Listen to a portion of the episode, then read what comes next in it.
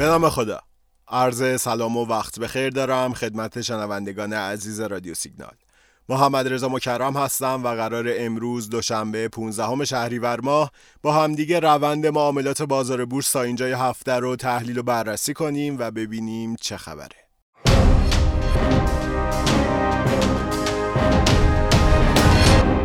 خب اگه یادتون باشه چهارشنبه هفته گذشته دهم شهریور شرایط بازار عوض شد و توان تقاضا به طور محسوسی شدت گرفت.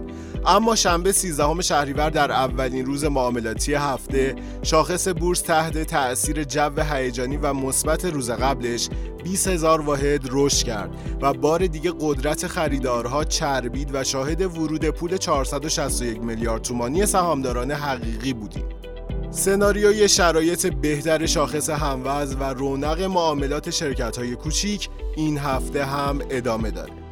شنبه در حالی که هفتاد درصد بازار مثبت و سی درصد نمادها صف خرید بودند، شاخص کل یک و سی و پنج صدم درصد و شاخص هموزن یک و نود و هفت صدم درصد رشد داشت. اما یک شنبه چهاردهم شهریور شاخص نتونست به روند صعودی خودش ادامه بده.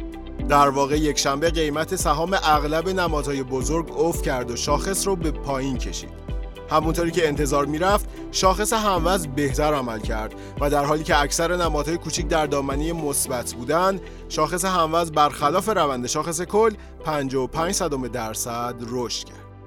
اما نکته مثبت معاملات یک شنبه ورود نقدینگی حقیقی ها برای سومین روز متوالی بود که حدود دویست و شصت و هفت میلیارد تومان نقدینگی سهامداران حقیقی به بورس تزریق شد. به صورت جزئی تر در واقع یک شنبه حدود سیصد و هشتاد و هشت میلیارد تومان نقدینگی به سمت نمادهای کوچک رفت و حدود صد و بیست و دو میلیارد تومان از نمادهای بزرگ خارج شد که نشون دهنده اقبال خریداران در این روزها به نمادهای کوچیک بازاره.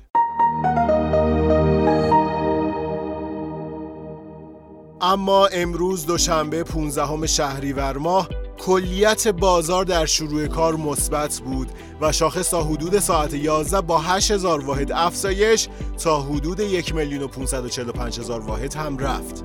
اما در ادامه فشار فروش تو بازار زیاد شد. خیلی از نمادهای بزرگ و کوچک منفی شدند و شاخص روند نزولی گرفت و پنج هزار واحد ریخت تا در نهایت با شانزده صدم درصد رشد در عدد یک میلیون و پانصد و سی و نه هزار واحد کارش رو تموم کرد.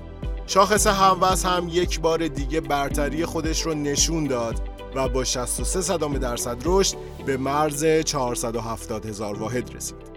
انگار سرمایه گذارها به این نتیجه رسیدن که این بار نوبت صنایع با ارزش پایین هست که روند صعودی بگیرند. گروه‌هایی که از رشد بازار جا موندند و حالا با امیدواری بیشتری به ادامه مسیر نگاه می‌کنند. در پایان معاملات امروز تقریباً شصت و پنج درصد نمادها قرمز بودند و بار دیگه تعداد صف فروش‌ها بیشتر از صف خریدها شد. امروز چهارمین روز متوالی بود که شاهد ورود نقدینگی حقیقی ها بودیم و یه چیزی حدود پنجاه و هفت میلیارد تومان ورود نقدینگی حقیقی ها رو داشتیم. خب چهارشنبه این هفته هفدهم شهریور دو تا عرضه اولیه داریم. نمادهای کیمیاتک و فجهان نمادهایی هستن که قرار عرضه در بورس بشن. در مورد کیمیاتک حد اکثر نقدینگی مورد نیاز برای شرکت تو این عرضه حدود دویست و سی هزار تومان است.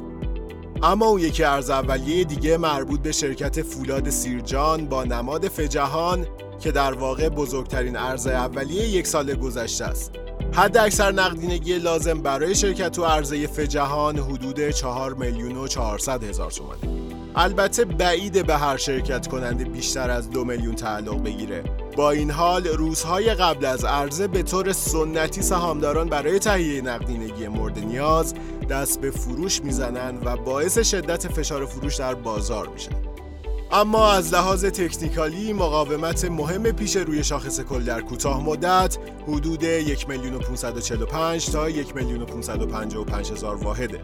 باید ببینیم شرایط معاملات به چه شکلی پیش میره. به نظر میاد اینجا بازار یکم گیر داره و یه مدتی تو همین حوالی درگیره. در هر صورت تا زمانی که شاخص بالای خط روند صعودیش در حدود یک میلیون و چهارصد و پنجاه هزار تا یک میلیون و پانصد هزار واحد قرار داره نگرانی خاصی وجود نداره. قیمت دلار هم تو روزهای اخیر نوسان قابل توجهی نداشته. دلار آزاد در بازار تهران الان که ساعت حدود چهارده و سی و سه دقیقه هست با یک کمی کاهش حدود بیست و هفت هزار و چهل تومان معامله میشه و سکه امامی در حدود دوازده میلیون و سی هزار تومان. خیلی ممنون و متشکرم که امروز هم شنونده پادکست رادیو سیگنال بودید. امیدوارم هر کجا که هستید سلامت باشید. روزتون خوش. خدا نگهدار.